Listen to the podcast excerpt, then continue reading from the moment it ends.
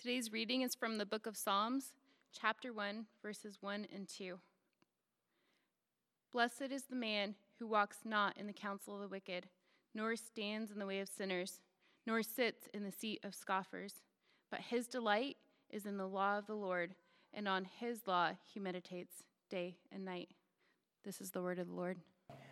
Uh, so, last week we began our new series in habits of grace. And so, for those of you who are in Jesus, here's the truth is that God has lavished his grace on us. He's poured out his grace abundantly. And that is what we live from. We live from new identities, we live from his grace and his mercy. But that doesn't make us passive.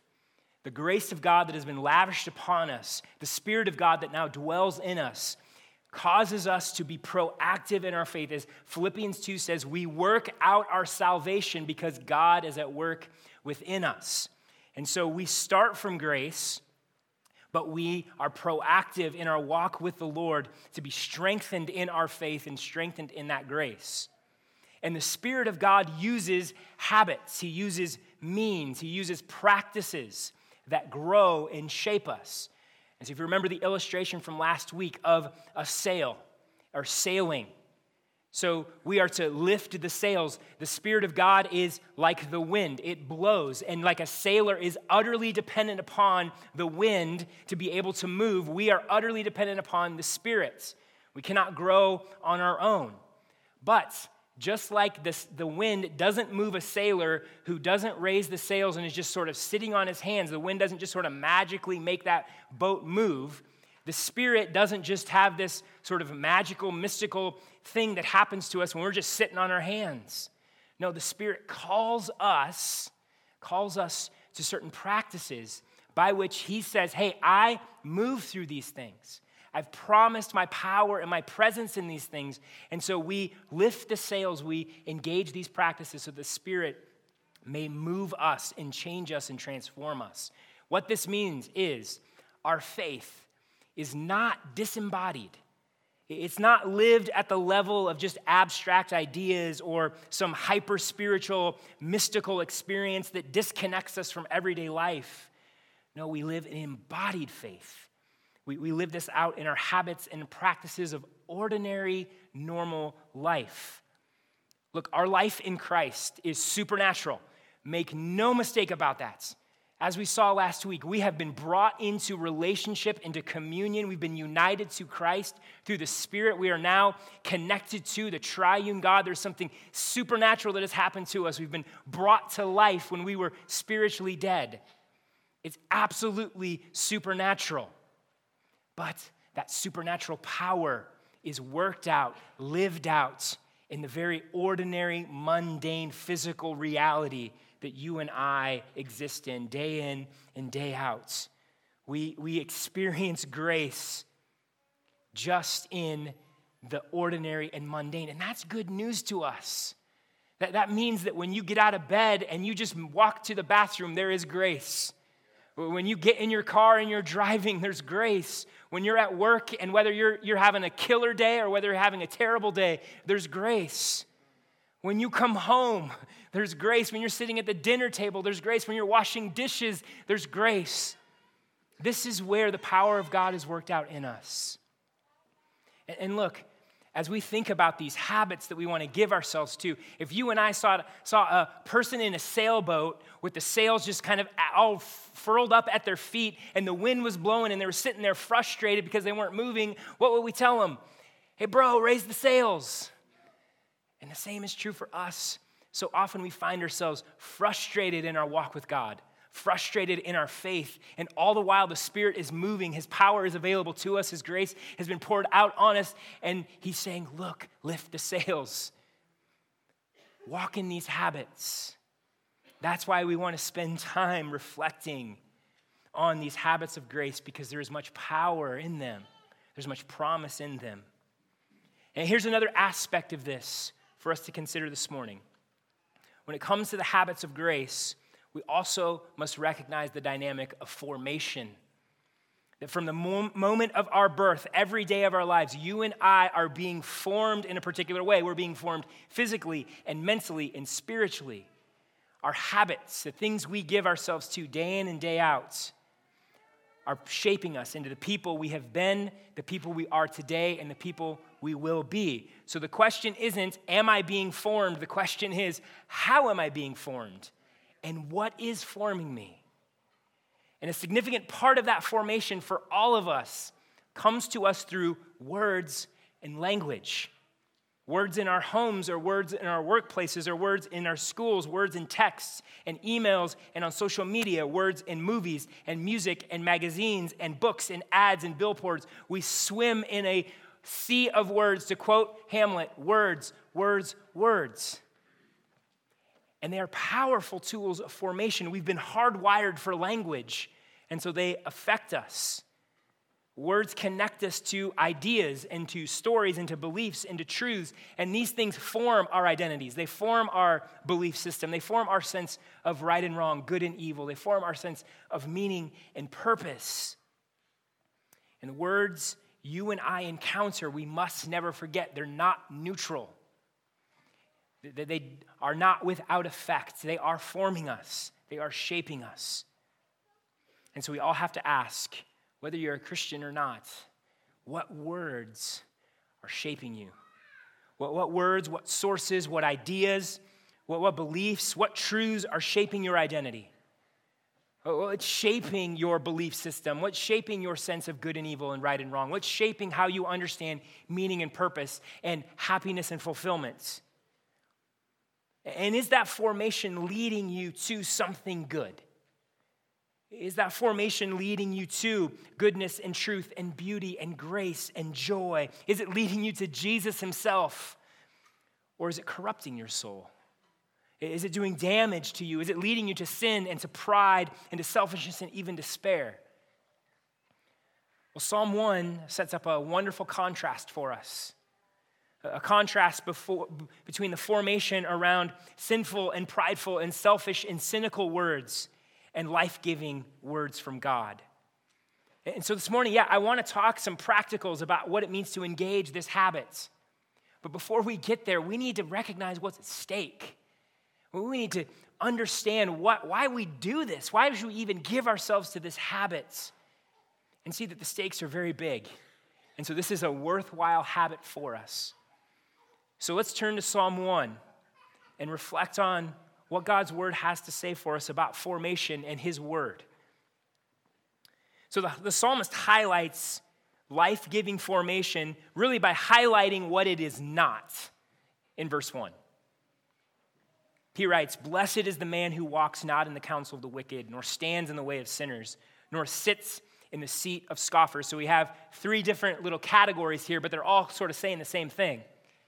So, blessed is the man who walks not in the counsel of the wicked. To walk in counsel is to walk in advice or the wisdom of others. And how is that wisdom often given? Through words. You seek counsel, you seek wisdom from other people. And so, blessed is the one who isn't listening to words that are shaping them into a particular way wickedness and sin Blessed is the one who isn't listening to words that are forming them in ways that rebel against God, that go against what God has said, that are turning them away from faith in Jesus. And also, blessed is the man who does not sit in the seat of scoffers. So, to sit in a seat is an expression meaning to take the place of, to, to assume a role or position of someone, to act as they do, to carry out the same actions and, and manner of life. And, and in Scripture, a scoffer is one who disregards God's wisdom, disregards God's standards of godliness and goodness, one who will disregard God's truth and God's message. And so, blessed is one who is not being shaped by the words of a scoffer, being shaped by someone who is steering you away from what, the, what God has said, from His truth and His goodness. Blessed are those who do not allow themselves to be formed by these words, that their life and their, the way that they walk are not shaped by these words. And look, wickedness and sin and scoffing, these are really strong terms. They pack a powerful punch. So it might be very easy for us to go, hey, I'm not a wicked person. I'm not wrecking my life. I'm not living, I'm not breaking the law. I'm not living a life of rampant immorality. I'm not harming other people. And so it can be very easy for us to sort of deflect and say, this is just talking about sort of extreme sin. But the punch of this passage should land on all of us. Because here's the truth if you are not being shaped by God, by the Lord, you're being shaped by something else, and that something else is trying to take you away from the Lord. And if it is moving away from the Lord, it has assumed his position of authority, assumed his position of prominence, and anything that does that is sin. Anything that does that is wicked because it is pulling you away from what is true and what is good and what is right and what is beautiful. And so, for all of us, we need to ask ourselves this question. We need to reflect on the ways that we are being pulled away from the Lord. We are allowing words that are spoken, words that we encounter, words that we listen to, to shape us in ways that are not conforming us to God. And so the question what is forming you? What is shaping you? We are bombarded every single day with words and ideas and messages and stories meant to shape our beliefs and our actions and our attitudes and our demeanor, and how we spend our time and how we spend our money and how we live in a marriage or how we parent or how we engage friends or how we engage sexual relations. It doesn't matter. It's like across the board. We hear words and messages that are trying to shape us. What is shaping you? And is it pulling you away from God? Is it pulling you away from truth and goodness and beauty? Far too often, the words and the messages that are prominent in our culture are just those types of words. And so we get bombarded with words that say messages like this self sufficiency and self fulfillment and self actualization. That's the highest good. Like you determine your identity. You control your life and destiny. You fulfill your wants and your needs and your desires. And you should have the freedom to do so with no restrictions without anyone imposing any sort of morality on you. This is the highest good. This should actually be your rights. It should be against the law for anybody to tell you what to do. Or we're bombarded with words that say this your race, your gender, your sexuality, your social class, or whatever group you belong to, that defines you. That's your priority.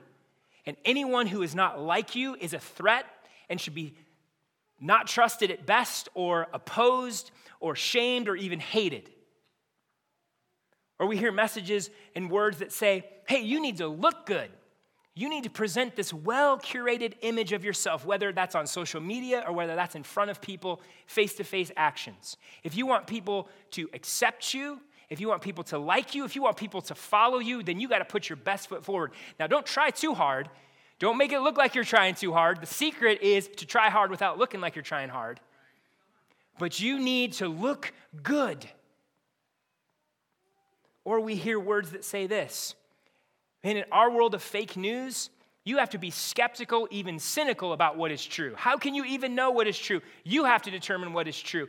And if you can't even trust the news, then how could you trust an ancient, outdated book? Words, words, words? Are words like these and others forming you? Or maybe another question should be how are they forming you? Because we can't escape these, and we all are guilty of allowing words like these to shape us in some way. Well, then the question becomes then what kind of person are they making you? Uh, are you, because of these words, are you becoming more joy filled, more grace filled, more love filled, more faith filled, more righteous, more honest, more good, more sacrificial, more emotionally and spiritually healthy. Look, even for those of us who follow Jesus, and we would say, hey, I don't wholeheartedly agree with these words, and in fact, many ways I would oppose some of these messages. Look, we still are being shaped by these. We still can be affected by these. We still take in a steady diet of words like these. And we have to ask ourselves are they bringing life to us? Are they shaping our faith? Are they bringing depth and beauty and righteousness and goodness and grace and mercy and peace and joy to our lives? If we're honest, and let's just be honest this morning because we can be, there's freedom here to be honest. The answer is no. The answer is that such words do not result in formation that brings depth and beauty and righteousness and goodness and grace and mercy and peace and joy in life. Rather, as Psalm 1 4 will go on to say, the wicked are like chaff, they're like dead leaves that are blown away. In such words, they form us into hollow and empty people, defined by an endless and vicious cycle of self pursuit and of dis- disappointments and performance and frustration and tiredness and fear and anxiety and conflict. And Christians, too often, we settle for these things. We live for these things. We allow these things to define our lives. And what, what's more, we may say, hey, my life's not a train wreck. We'll make excuses and we'll say, I'm not in complete and utter despair. And so I sort of settle with this less than ideal thing. And so we end up settling for little victory and little power and little service and little joy in Jesus. All because we are allowing these types of words, these types of messages, these types of beliefs to be the thing that shapes us. And we don't put up any resistance. We just go with the flow and let it happen. And it is no wonder. And I, say this with all love and all patience and all concern as a pastor, but it is no wonder that some of you struggle so much to wonder if God loves you or if God's grace and His power at work in your life or if Jesus is as glorious and as good as He says. Because you're allowing a different word to shape your mind and your heart. Friends, God has something so much better for us, so much more glorious for us. And so, in contrast to the negative formation, the psalmist points to the path of formation that brings blessing in verse 2. He says this that his delight is in the law of the Lord, and on his law he meditates day and night. Blessed is the man who delights in the law of God, whose mind and heart are shaped by the words of the Lord. And this is, this is the hope for us is that God's word speaks a greater word than any other word. His word is truer than any other word. His word tells a greater story than any other story. His word holds out greater depth and greater beauty and greater righteousness and greater goodness and greater grace and mercy and peace and joy than any other word. And what that we would see this. Oh, church, that we would grab hold of the truths and the words that are in Scripture. Uh, because here is the power of God's word. As Eric quoted this morning from Hebrews, that God's word is living and powerful. It, can cut through your heart and your motivations. it can dig and diagnose what's going on inside you better than any psychiatrist ever could. But then when it does that, here's what it does it holds out salvation and forgiveness and redemption to the deepest and darkest sins that you've ever committed. And it holds out hope for any hurt and pain that you have experienced in life. That this word brings faith to the despairing. It brings joy to those who are doubting. It brings hope to those who are hurting. It brings wonder to those who are shallow.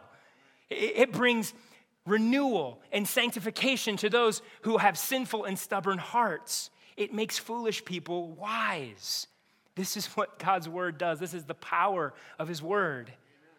And here's what God's word will direct us towards it's going to shape us in humility because it's going to tell us that we've all sinned and fallen short of God's glory, that we have all committed rebellion against God, that there is none righteous, there is none good, that we are utterly and completely guilty and deserve judgment. But then here's what it also tells us that God, rich in mercy, while we were still sinners, not when we cleaned ourselves up, not when we got our act together, when we were still sinners, Christ died for us. That when we were dead in our rebellion, dead in our sin, when we hated God, God, in His rich mercy, made us alive in Christ. He resurrected our dead, sinful souls and brought life to us, new life. That's what this word tells you. That's what this word shapes you in. And then this word says this in Christ, that's your identity. Not, not your race, not your gender, not your sexuality, not your education level, not how good and talented you are, not your ability to perform, not how great you are in your job, not how good of a parent you are, or how good of a spouse you are, or how terrible you are at those things. It's not your socioeconomic class, it's not your political party, it's in Christ. An identity given to you by grace, given to you in love. An identity you don't have to earn, but you can rest in an identity that you don't have to perform for, but you live from with all the blessing and love that God has poured out on you. That's the identity that this word tells you. And then here's what this word also shapes us in self sacrificial service, because it says the greatest in the kingdom is the servant of all.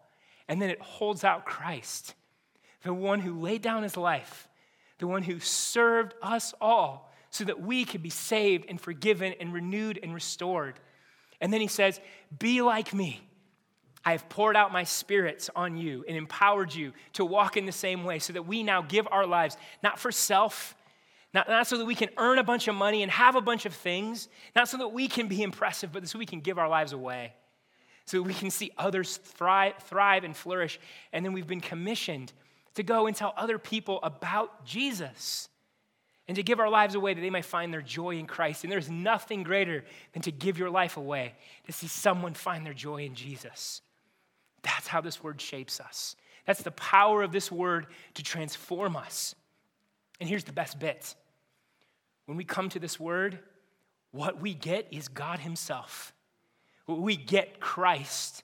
We get to know God. We get to commune with God. We get to be in relationship with God. We get to understand Him, and He reveals Himself in His love and His power and His glory.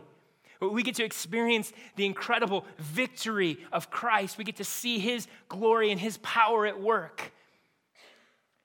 It's no wonder that Scripture says that Christ is the Word that became flesh. But because in this Word, we get Jesus. In this Word, we are pointed to who Jesus is and what it means to walk as he walked. And so, church, this is the word that is held out for us each and every day. This is the word that we have available to us. This is the word that God says, be shaped by this, be shaped by my words, be shaped in life, in joy, in peace, in grace, and mercy, and self sacrifice. Oh, this is the word that we are called to listen to this is the formation that God calls us to. And so, church, can we be done with settling for words that make us hollow, empty people, that, that define us by an endless and vicious cycle of self centered pursuit and disappointment and performance and frustration and fear and anxiety and conflict? Can, can we be done with little victory and little power and little service and little joy in Jesus? Because grace has been lavished on us. This powerful, transformative word has been given to us. And so we have much reason to embrace this habit. This is what's at stake. This is what's available to us. This isn't just about going through some religious ritual to look pious or to make ourselves feel better. No, this is about life transforming formation that will bring utter renewal to you and cause you to experience joy in the depths of your soul, no matter what your circumstances. Oh, the stakes are high, and so this is worth it. And so, with that as our foundation, let's talk about some practicals. Let's talk about some things about cultivating a habit in the Word. And so, I, I want to just nudge you in some particular ways. And also recognize that in a sermon, there, there's just sort of, you're kind of hitting the generals, you're kind of giving some direction, and don't dive too deep into specifics. But here's something that we're going to do. Uh, where we're going to post both through Church Community Builder, but also on our Facebook page, some resources to, to help you go deeper into God's Word and some, some steps that you can take. And then I also encourage you hey, on that Facebook page, share with things that you have done. Share ideas and ways that you have engaged God's word, that you've experienced growth and transformation and God's grace in your life, so you can encourage one another in that. So we want to be a community that learns from one another. So, with that in mind, let me give you some practical steps and, and sort of attitudes and understandings that you need to have as you're cultivating this habit. First, understand habits take time. And this can be said of all the habits of grace that we're going to be covering. Habits take time. Look, Rome wasn't built, built in a day, formation doesn't happen overnight. And so you need to resist the urge for a quick fix and instant maturity. Think crock pots, not microwave. And you, we all need to settle in our minds, in our hearts, that this is a lifetime journey. Because, look, if you're anything like me, here's what you can do the guilt of wasted time in the past. You're like, man, I really want to grow. And then you sort of look at, man, look at all that time I wasted in the past. And you're like, ah, oh, I'm terrible. I'm not where I should be. And so, what you want to do is you want to try to make up for all that lost time. You want to sort of put things on super speed and hyperdrive and see if you can make up for all that lost time and sort of fast forward yourself. Well, I should be here at this stage of my life, and so I want to try to get there. Look, let the past be the past. God's grace covers that.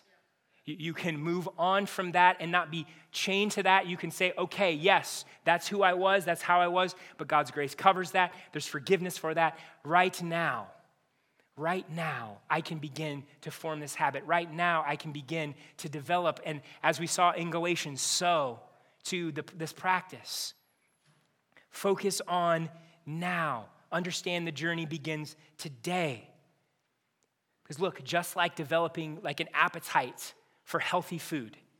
That takes time. You have to slowly develop that. The, the habit of exercising, the habit of anything requires that you say, Today, I'm going to take that step. And so give yourself time. Recognize this takes time and be okay with that. Secondly, you need to prioritize formation. We have to make this a priority. This doesn't just magically happen. We don't trip and fall into this kind of formation. We need to be deliberate. And so here's another way to put this, and if I can press just a little bit harder don't lie to yourself that you don't have time. Do not buy that lie. Do not tell yourself that lie that you don't have time. Look, I know we are all busy. Some of you are really busy. I recognize that.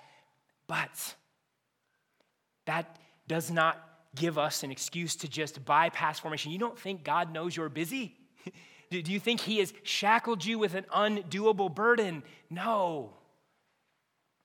We would be surprised, I think, if we took stock of how much time we actually waste during a day or how much time we give to habits and things that really aren't helpful or productive or meaningful. Like we have much more time than we realize. If we were really to analyze our schedules and really were to be ruthless and really were to bring a sense of discipline to them. Look, you're not helpless. You're not at the mercy of your schedule. You have a will, you have volition, you have the power of the Holy Spirit. You can take control of these things. And I'm not saying, hey, you need to carve out an hour every single day to have undistracted time in God's Word. But I bet if you were honest with your schedule, and if you exercise some control and discipline and made this a priority, because we'll always give priority to things that we find important to us, if we make this a priority, we can carve out 15 minutes, 30 minutes a day to spend time in God's Word. I mean, just to give, give you a little bit of a statistic to really make you feel guilty. Um, it, if you were to sit down and read the Bible cover to cover, it says the average person, it takes them about eight or nine hours. It's, it's actually not as long as you may think. That's about the average amount of time a family spends watching TV during a week. So I'm just going to let you feel guilty about that. Stop watching TV and read your Bible. No.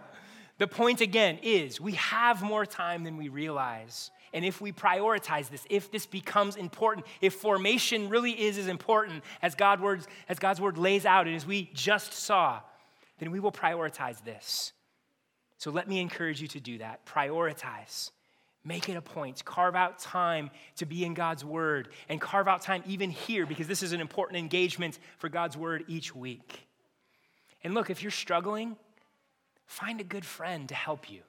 It's okay to say, look, I, have kind of become the victim of my schedule and I don't really know how to bring control to it. And have someone help you.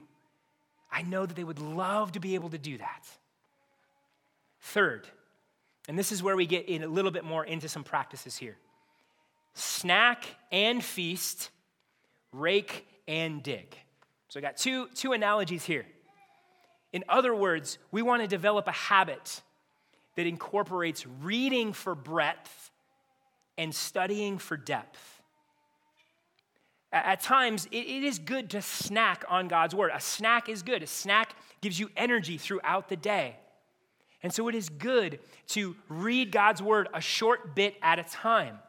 Like Bible reading plans and devotional reading plans, those are wonderful, and I encourage you to adopt one of those. This is a terrific practice. And if you're looking to begin, really begin this habit, that's the best place to start. You will be amazed at the effect of just spending a little bit of time in God's Word each day will have on you. It's almost kind of like taking vitamins. You may not necessarily feel this effect right away, but over time, the accumulative effect will change you. And so, be able, I would encourage you to, to engage God's Word in this way. At the same time, don't just snack at times, you need to feast. At times, you need to really grab hold of God's word in some rich and deep ways. And so, the ways that we feast, we're feasting here on a Sunday morning. And so, again, coming on Sundays and feasting on God's word. Or maybe sometimes you just say, hey, I'm going to take extra time. I'm going to try to carve out a little bit more time where I'm just going to read God's word uninterrupted for an extended period of time. And look, I know you guys, again, busy schedules. And this is where I want to encourage spouses Husbands, wives, encourage each other by saying, hey, look, I'm to take the kids. You go just spend time with Jesus for an hour or two hours today or the whole day. Give your, help your spouse carve out times where they can feast. Or if you have a single friend and say, hey, are there errands that I can do? Are there things that I can help Or you can just get away and go feast on God's word? Oh, what would it look like if we created space for one another and helped one another feast? But we need this. We need, we need to feast at times. We also feast by meditating.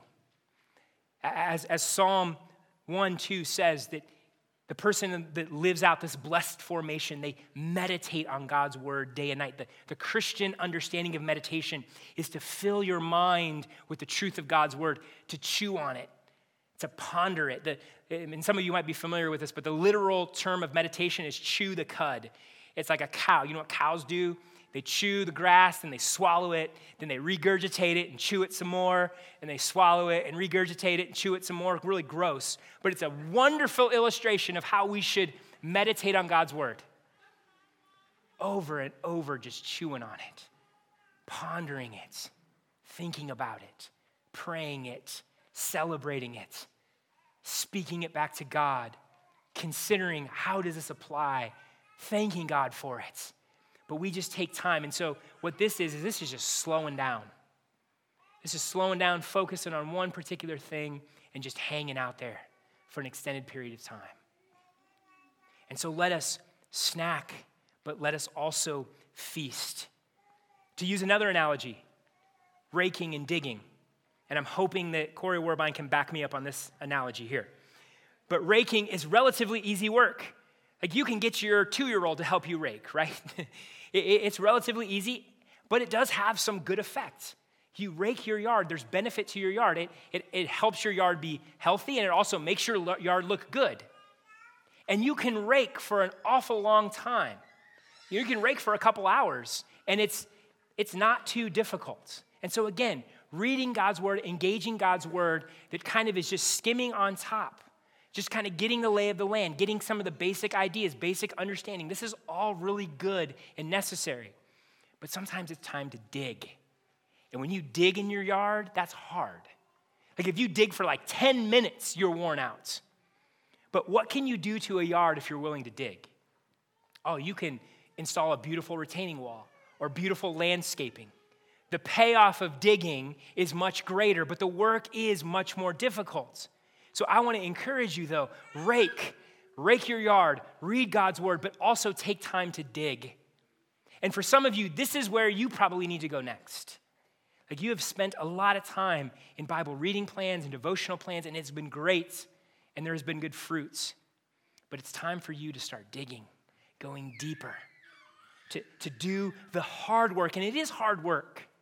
Look, studying scripture in a more in depth way is difficult. That is understandable. It's not because God's word is hard to understand all the way through and it's mysterious and esoteric. No, it's just because it is so rich and deep. Like, here's the beauty of God's word it's simple enough for a child to understand, but deep and rich enough to confound philosophers and theologians for centuries. And so dig. Because here's what happens when people dig what do they find? Diamonds, gold. And that is what you're going to find if you commit to digging into God's word. so snack and feast, rake and dig. And so if you need to dig, maybe you need to jump into a Bible study.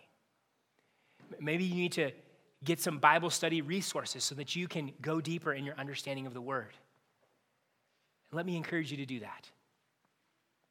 The next point one size does not fit all. And this is just a point I want to make on the heels of what I just said. When it comes to developing this habit, we don't all have to do it in the same way. Reading through the Bible in a year isn't any more or less spiritual than camping out in one book and just going deep for a year. Before the Lord, determine what is best for you in this season and go from there. Encourage one another in whatever habit that they are committing to. We're not comparing, one, comparing to one another here. We're encouraging one another. We're joining one another. So it's not one size fits all. Next point here watch your word intake. Again, I know this is a point that can be very easy to get on a soapbox or even flirt with a little bit of legalism, so I'm going to tread carefully here, but it is, needs to be said. We cannot be so unwise to think that a steady diet of other words and other images are going to be harmless. Like, look, there are some words, there are some messages, there are some, excuse me, images that you need to get out of your life. You need to cut them out of your mind and out of your hearts. Because if you keep hanging there, your time in the Word is going to be, it's going to be counterproductive. You'll be giving yourself to God's word and you'll be wondering, why am I not being transformed? It's because you're double minded. You're still allowing these other words to have a place in your mind and your heart. And so we need to watch our diets. Watch what is shaping us, informing us. Look, if you are trying to develop a habit of eating better and more healthy, if you're trying to develop a palate for nutritious food, you don't keep going to McDonald's. That's counterproductive. And so watch your other word intake. And finally, always remember the goal. I'm going to conclude with this. Psalm 1 2 says, Delight in God's word.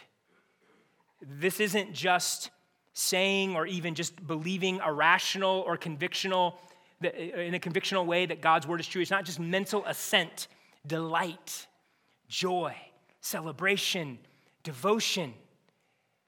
Church, too often, and, and, and again, I include myself in this, too often we reduce God's word to just a bunch of facts to be memorized or theological knowledge to be studied, but we neglect delights. We neglect meditation. We neglect communing with God. Somewhere along the way, we, we started to believe that all that matters is how much we know.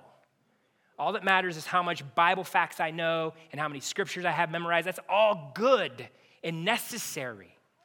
But the goal is delight. The goal is communion. The goal is joy. The goal is to follow Jesus and be shaped by Him and to ha- for Him to have our heart and our affections. And so, church, yes, we want to be deep in our Bible knowledge. We want to be deep theologically. We want theology in the Bible to shape everything we do, but we don't do that so we can get our Bible badges and feel good about ourselves. No, we do this so we can commune and delight and celebrate and feast on our God. And so when we talk about developing this habit of grace, First City Church, can we commit to a culture of delight as we do this? Let us delight. Let us be shaped and transformed by God's Spirit and His power so that the counsel that we walk in is His truth. And the way that we stand we stand in the way of Christ. The seat that we sit in is the, the seat of the wise and the godly. This is the formation that brings life. And by, God, by God's grace and His Spirit, Let's give ourselves to this habit. Amen?